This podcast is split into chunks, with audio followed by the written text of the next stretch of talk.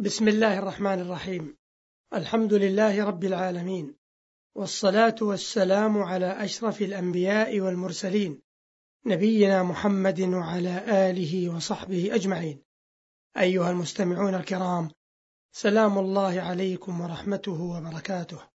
أما بعد فإن الحديث ها هنا سيدور حول قول الله تعالى وألف بين قلوبهم. فهذه آية عظيمة تذكر بنعمة جسيمة يستوجب شكرها ويستنكر كنودها. تلك هي نعمة الألفة وتقارب القلوب ومحبة الناس بعضهم بعضا. والعجيب أن كثيرا من النعم التي نتقلب فيها صباح مساء لا نعرف قدرها إلا عند فقدها. ومن تلك النعم نعمة تآلف القلوب وعطف بعضها على بعض ومودة بعضها بعضا. ولو وقفت مع نفسك وسألتها ما الذي ألف بين قلبك وقلوب كثيرين ممن تعرفهم من أقارب لك وأباعد منك؟ لأدركت أن ذلك محض فضل الله عز وجل. ثم تأمل في السعادة التي تغمرك والأجور والمصالح التي تجنيها من جراء تلك المحبة والألفة. وإذا أردت أن تتصور عظم تلك النعمة فسل نفسك ما مصيرك لو زالت تلك النعمة أو بعضها؟ وما موقفك لو زالت الألفة بينك وبين أصدقائك أو أقربائك؟ من والدين أو أولاد أو إخوان أو معارف أو أصدقاء؟ وماذا سيكون طعم الحياة إذا خلت من معاني الألفة؟ إنها ستكون كالملح الأجاج وكالماء الزعاق. وإنك لترى في حياة الناس نماذج لذلك. حيث زالت المودة بين أناس أشد ما يكونون قرابة. كالآباء مع بعض أبنائهم. وكالإخوة والجيران والأصدقاء فيما بينهم.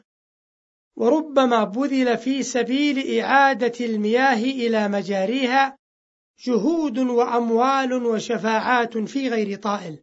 ومن هنا ندرك نعمة الألفة وأنها محض فضل الله عز وجل. وهذا بدوره يدعونا إلى أن نرعى تلك النعمة حق رعايتها. وذلك بالحرص على تحقيق التقوى والبعد عن المعاصي إذا كنت في نعمة فرعها فإن المعاصي تزيل النعم. ولهذا امتن الله عز وجل على نبيه بهذه النعمة الكبرى فقرنها بكونه تبارك وتعالى كافيه ومؤيده بنصره ونصر المؤمنين. فوجود المؤمنين تأييد من الله لرسوله صلى الله عليه وسلم إذ وفقهم لاتباعه. فشرح صدره بمشاهدة تعاظم دعوته وتزايد أمته ولكون المؤمنين جيشا ثابت الجنان فجعل المؤمنين بذاتهم تأييدا. قال الله عز وجل وإن يريدوا أن يخدعوك فإن حسبك الله هو الذي أيدك بنصره وبالمؤمنين.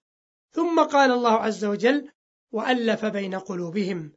فاجتمعوا وتآلفوا فزادت قوتهم بسبب اجتماعهم ولم يكن ذلك بسعي أحد ولا بقوة غير قوة الله عز وجل. والتأليف بين قلوب المؤمنين كما يقول المفسرون منة أخرى على الرسول صلى الله عليه وسلم إذ جعل أتباعه متحابين وذلك أعون له على سياستهم وأرجى لاجتناء النفع بهم. بحيث يكونون على قلب رجل واحد. وقد كان العرب يفضلون الجيش المؤلف من قبيلة واحدة لأن ذلك أبعد عن حصول النزاع بينهم. وكما أن ذلك منة من الله على رسوله صلى الله عليه وسلم فهو كذلك منة على المؤمنين إذ نزع من قلوبهم الأحقاد والإحن التي كانت دأب الناس في الجاهلية فكانت سبب التقاتل بين القبائل بعضها مع بعض وبين بطون القبيلة الواحدة وأقوالهم في ذلك كثيرة جدا ومنها قول أحدهم وأحيانا على بكر أخينا إذا ما لم نجد إلا أخانا. وقول الفضل بن العباس اللهبي مهلا بني عمنا مهلا موالينا. لا تنبشوا بيننا ما كان مدفونا. الله يعلم أنا لا نحبكم ولا نلومكم ألا تحبونا.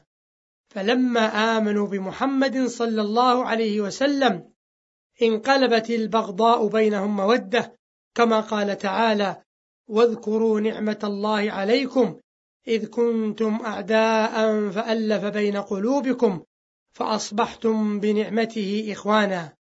وما كان ذلك التآلف والتحاب كما يقول ابن عاشور رحمه الله إلا بتقدير الله تعالى فإنه لم يحصل من قبل بوشائج الأنساب ولا بدعوات ذوي الألباب. ولذلك قال تعالى لو أنفقت ما في الأرض جميعا ما ألفت بين قلوبهم ولكن الله ألف بينهم إنه عزيز حكيم. أي لو حاولت تأليفهم ببذل المال العظيم.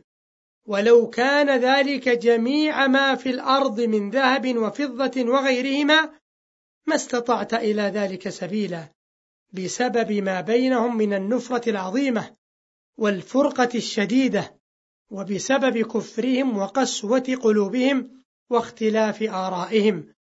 ولكن الله ألف بينهم بعزته وقدرته فهو عز وجل قوي القدرة فلا يعجزه شيء محكم التكوين فيجعل المتعذر كالأمر المسنون المألوف فكان ذلك التأليف بينهم آية من آيات هذا الدين العظيم. فهذا معاشر المستمعين الكرام سر من أسرار تلك الآية العظيمة وهي قوله تبارك وتعالى وألف بين قلوبهم ومن خلالها يتبين لنا عظم شأن تآلف القلوب وأثره في ترابط المسلمين وسعادتهم وعزتهم وهيبتهم وتقوية آصرتهم. اللهم ألف بين قلوبنا وأصلح ذات بيننا وصل اللهم وسلم على نبينا محمد وعلى آله وصحبه أجمعين. والسلام عليكم ورحمة الله وبركاته.